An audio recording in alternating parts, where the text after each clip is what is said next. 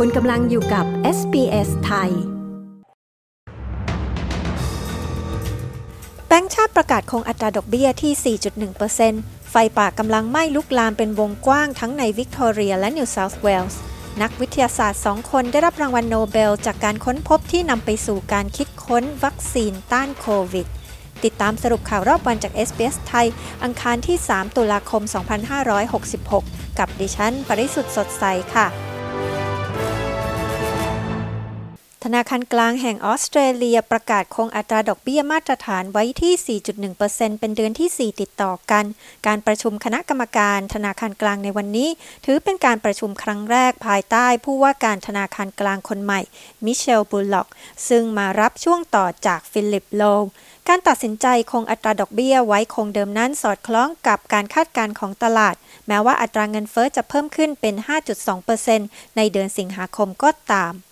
ป่าที่ยังไม่สามารถควบคุมได้ในพื้นที่ตะวันออกของรัฐวิกตอเรียกำลังไหม้ลุกลามเพิ่มขึ้นกว่า 3 เท่า โดยทางการเตือนให้ประชาชนอพยพออกจากพื้นที่ไฟป่าที่ลุกลามอย่างรวดเร็ว ที่เมืองเบียกลองในพื้นที่กิปส์แลนด์เผาไหม้พื้นที่ 5,000 เฮกตาร์เมื่อวันจันทร์ แต่ลมแรงได้ทำให้ไฟโหมแรงขึ้น โดยขณะนี้ได้ไหม้ลามครอบคลุมพื้นที่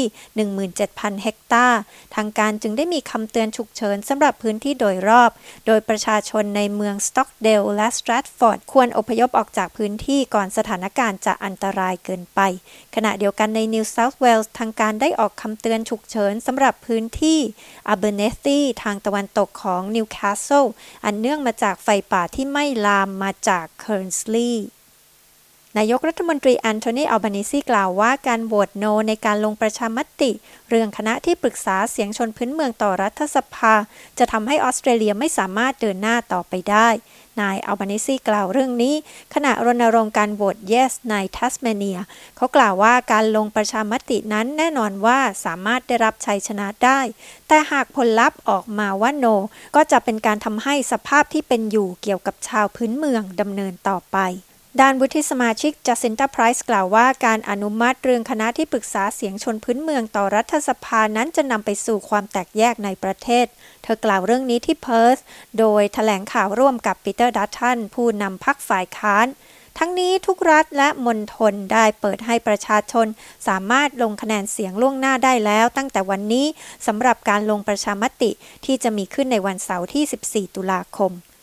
ผู้อำนวยการองค์การอนามัยโลก แสดงความยินดีกับนักวิทยาศาสตร์สองคน ที่ได้รับรางวัลโนเบล สาขาการแพทย์ จากการค้นพบที่สามารถนำไปสู่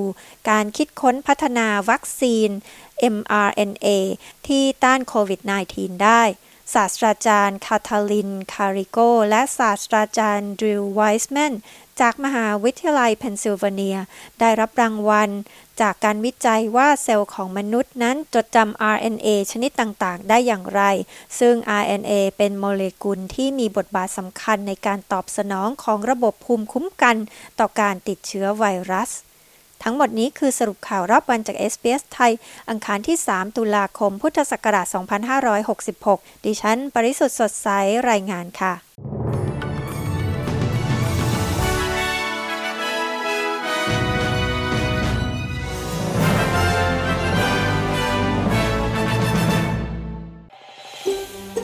การฟังเรื่องราวน่าสนใจแบบนี้อีกใช่ไหม